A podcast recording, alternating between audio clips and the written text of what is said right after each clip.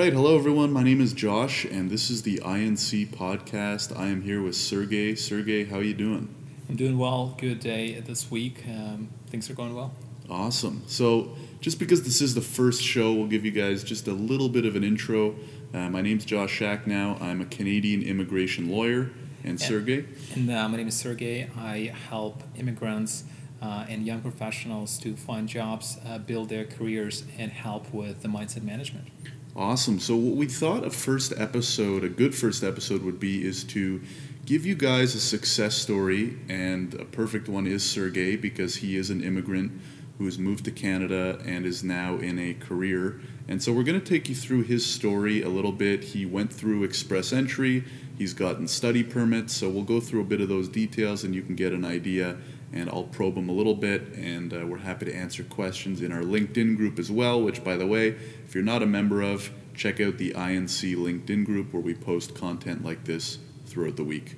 So, Sergey, let's get started. I just want to hear if you could tell us a little bit about where you grew up and at what point you were looking into or ready to make the move to Canada.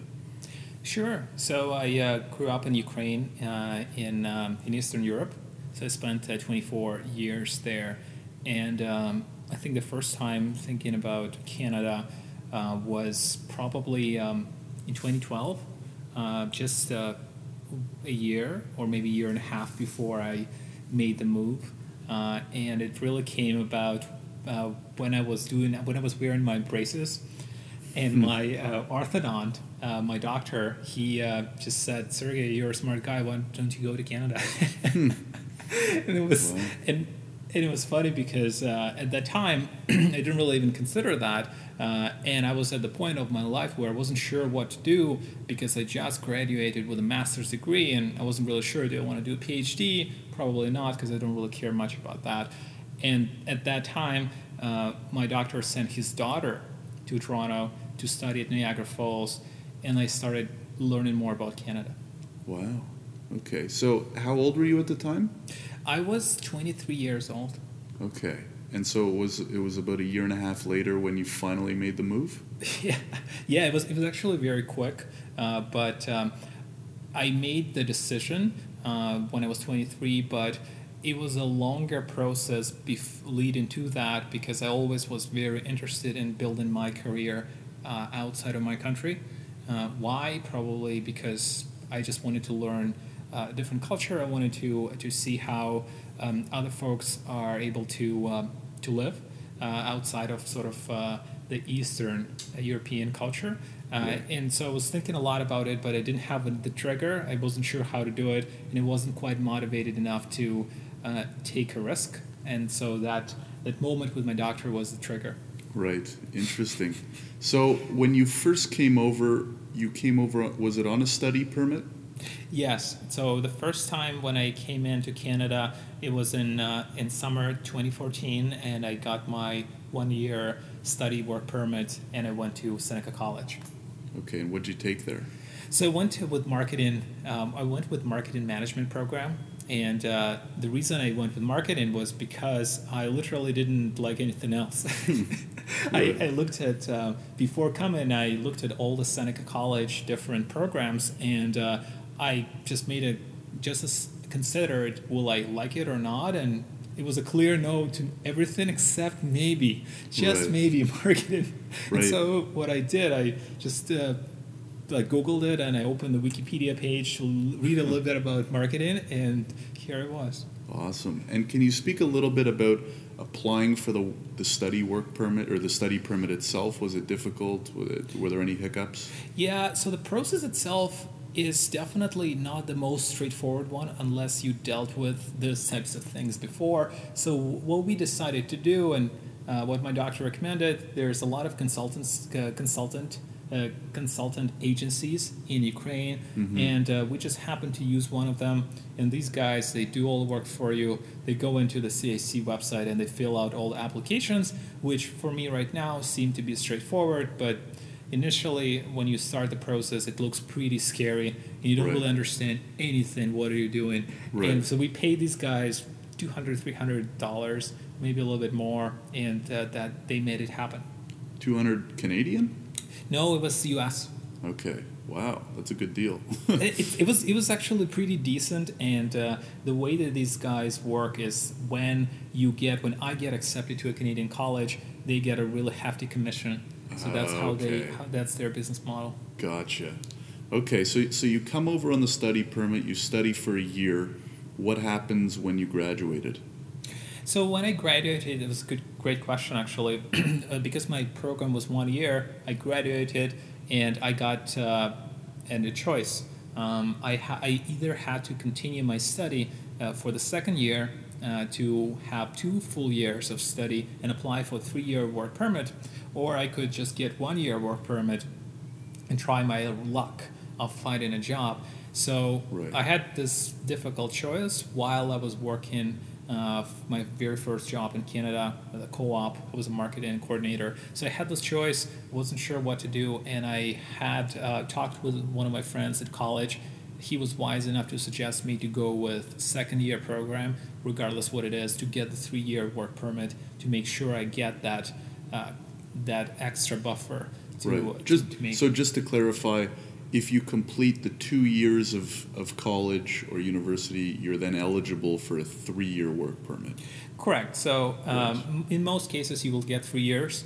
Uh, sometimes you get two, but um, most in most cases, the CIC uh, will give you up to three years of work permit, which Right. is which gives you that much more flexibility while you're looking for a job and then planning your next move of applying for permanent residence. Gotcha. So you, so you do the two years and you got the three-year Yes. permit. Yeah, I, I got the three year permit. It was a lot of stress. I had my uh, old password and uh, was uh, really uh, a lot, lots of ask, lots of questions, lots of back and forth with my friend. What I do, what I do, how would I make sure I explain it in the simplest terms possible for the Right. ACAC, but uh, it did work in the end. And did you do that yourself? The the work permit application. Yes, I did it myself, but it's always this uh, nerve wracking process when you are Right. sitting with your laptop and you're like, oh, I'm not sure what to say here. What do you do? Well, I just text my friends. right. and like, oh, did you do this? Okay. Were, were there any online resources that you used at the time? Were there many? Uh, I honestly won't even remember anything. What I what I I think there was a forum. It's called like Canada Visa or something like that. yeah, this. CanadaVisa.com. Yeah, and, and I, I, I know there's like folks who live there, like they answer a ton of questions, and I would just search in Google, and there will be a topic that pops up on, on there, and I would read it. Um, and, but the questions were not that uh, difficult. It's more of a when did you enter Canada, or the question of like what was your last last experience, and you're not Mhm. sure. Do you do you give your Canadian experience, or do you give your uh, experience in your country? So there's Right. some things that are to try and qual, qual to uh, clarify. Right. Okay, so you get your work permit and you start working here.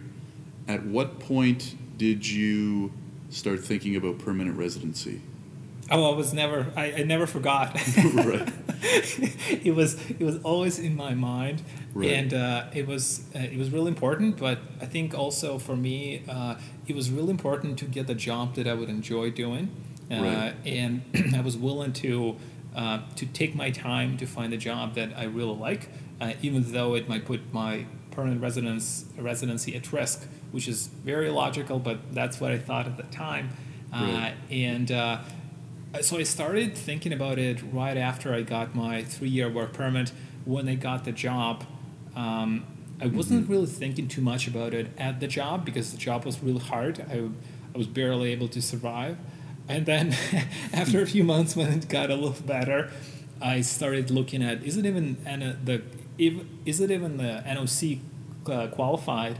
And it was. I was lucky enough. Right. So maybe let's take a quick sidebar for the job part. Was it tough getting that first job? it was extremely hard.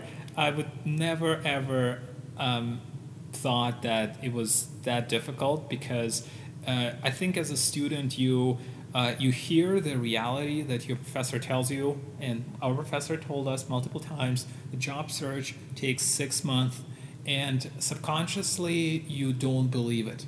You Right. think I got it, but you know, Think, oh, for other people it's probably that hard, but it won't be that hard for me. you always believe there's a shortcut. And I believed that there was a shortcut. I believed that my professor will introduce me to people who will happily, happily hire me. Mm-hmm. And that just didn't happen. So I betted on that. I was super excited. I was really pumped. And after the graduation day came, nothing happened. And there was this six month of long, long, hard journey. Right.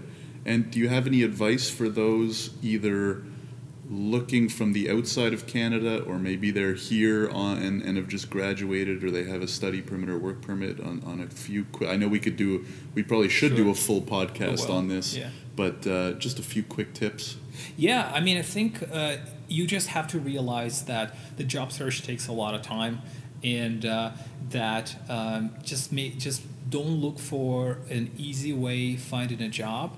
Uh, just put in the work is super important. Mhm. Just take your time, put in the work. Uh, look at how different resumes are written because you really want to understand how to write a good resume from the outcome-based perspective and uh, you really want to take the time to to understand what is the outcome why is it important and what happens when you do that is you come closer to the realities and you come closer to what canadian employers are looking for. And don't be afraid to speak to other people. Don't be afraid to reach out to other folks because that that is that is this is where you can gain a lot of knowledge which otherwise you will not. So uh, ask a question. Don't be afraid. Ask your professors your network uh, reach out to people on linkedin um, and this is even if you face rejection you still will learn something and Right. and and you just need one person to say yes or you need just one referral and then somebody will refer you to somebody else and you learned something that you will never find online so really not being afraid and taking the time to learn would be the key Right. things. You can tell that's your, your topic of passion because of the how, how in-depth you went with the answer. So we'll, we'll definitely you know put up some more resources and do some more episodes diving into the details of that. But let's shift back to uh, so express entry you you get this job you're working hard it finally settles down a bit you have some breathing room. What steps do you take for express entry? Yeah, so uh, what I did first, I looked at uh, making sure that the job is NOC qualified, which means that uh, I'm able to use this job for my permanent residency. It was good, but also I wanted to make sure that my job description, uh, which is the most important part, uh, is is uh, is a fit. So I spent a lot of time on um, taking basically what I did. I copy pasted the, the job description from the CIC website. Uh, and then I changed the description. I changed it to what I'm doing at my role uh, in a way of uh, I changed the words, I changed the different processes that we use, uh, and I added a few more responsibilities. Right. And after I'd done that, I talked to a lot of people and gathered as much feedback as possible. Uh, send it, send this a job letter to my friend, and get in as much uh, information as possible that this will this will pass before actually submitting it. right and so and what about the IELTS did you write the IELTS Yeah, it was. Uh, it wasn't. A, it was not a great experience. No. It, it was. Uh, so this was my second time I, I I did IELTS. The first time I did it was just before um, going to Canada. It was in 2013, uh, and it was okay. But I still wasn't happy about getting 6.5 on my speaking test. Right. That could be another episode actually, because I actually took the IELTS a Oh, few a few months ago. Yeah, just to uh, better be able to talk about it and advise nice. clients. Um, so we could definitely do a, an episode on IELTS uh, tips and tricks. Sure. Um, okay, so so you did that, and did you do the application by yourself? Uh, yeah, so I did application by myself. I was trying to, uh, I was trying to uh, to hire or to uh, to get somebody to help me um, to make sure I minimize as much risk as possible. So I had a few former uh, CIC officers that I was trying to connect with, and Right. uh, obviously I wasn't willing to pay anything more than a certain amount, Right. and it was considerably less than they what they wanted. But um, I ended up submitting it myself, and uh, I think it was interesting because I was on the phone with this with a lady who was helping this uh, this uh, CIC former CIC officer and uh, currently immigration consultant, and she told me like you know everything. Why are you even here on the phone? Right. and I, I did know pretty, quite a lot, but uh, obviously there's always more to learn. But right. I ended and up and do you say that because you had done a lot of research on your own? um, I did quite a lot of research on my own. Uh, Where where were you where were you doing that research? Yeah, so most of my research was done with my friends who went through the process. Right. And actually, just remember now, I, w- I had a classmate who uh, who is applying or he's uh, who applied for a license to be um, an immigrant immigration consultant. Mhm. So this guy he knows quite a lot, uh, and he was telling me a little bit about the process, where to Mhm. click, where not to click Right. things like that. But uh, I didn't really spend too much time on on research online, probably just because of my uh, innate skepticism. But uh, Right. that that was pretty much it. Right. Okay. Yeah. I mean, I, I've adapted my services because Express Entry is it's fairly streamlined. It's all online, and there's so many resources that that most people want to do it themselves, and then maybe they just want a lawyer or a consultant to review it. So I've kind of switched more to just reviewing Yeah. uh, for for obviously a more moderate fee. Um, and so you applied on, on your own, and and what was the timeline like? Oh, the the timeline was was really interesting. I, I think uh, I applied with uh, my uh, my uh, 464 points or something like this, and I got invited in literally like four days or five days. Right. Uh, it was the automatic. Um, invite that Right. uh, CIC sent you, so I was like, "Oh, this is exciting!" Right. But with I a, with a sorry, you said four sixty four. Uh, no, no, it was four to five days. No, your your CRS score. Right. So the score was uh, 400, 464, something Okay, like yeah. So something that's a pretty that's a pretty good score. Yeah. Right. So okay, so you got invited to apply in about in about five days. How long did it take you to submit the application? Yeah, so that's a good question. It took me a long time. It was a little bit frustrating. I was so ready. I was like working like a long time, um, like a- after 10 p.m. trying to, to get all the documents, but it wasn't, it took time just because collecting everything wasn't, you just can't get it in one day. Uh, Right. there are certain applications like um, your police certificate like takes a bit of time and medical exam, medical and ex- reference letters. These are things that obviously Yeah. take time. So they took me took me a little bit of time, but I think it took me like three weeks, maybe three and a half weeks. Right. Uh, but I was uh, I was aiming to submit it as soon as possible. Uh, but then when I have every, when I had everything, I submitted it in exactly the same day. Just didn't wait at all. Right. And then how long did it take from when you submitted it to your approval? Yeah, it was it was relatively quick. It was about two months, maybe two and a half Right. months. Uh, so it wasn't that bad. Mhm. Um, I So start to finish, it, it was only about like three months for you. yeah. Wow. Yeah, it was it was a, it, was, it, was, it, was a, it was a pretty straightforward one. And once I got the once I got the PR, um, I once I got this invitation, I was like, okay, I gotta go to the United States right away as soon as possible because I was already thinking about citizenship Right. Wow. because I Okay. didn't want to waste any days. right right uh, cool so any other tips or, or insight you have for those that might be considering either moving to canada or applying for their pr whether inside or outside of canada Yeah, I mean, I think uh, uh, you have to.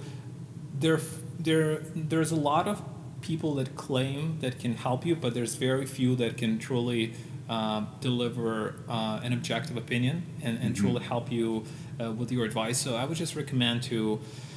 Um, to find this, those people and look at what content they produce, look at uh, um, how present they are online. Uh, like for example, like if I knew Josh before, uh, I would definitely go through um, like your uh, your help because it, it's it immediately um, like listening to you to you and all reading your content. It, it builds credibility, Mhm. uh, and uh, it, this is super important. And then you meet somebody in person, and you can see how like how Josh is ridiculously detail oriented, uh, and it is so important.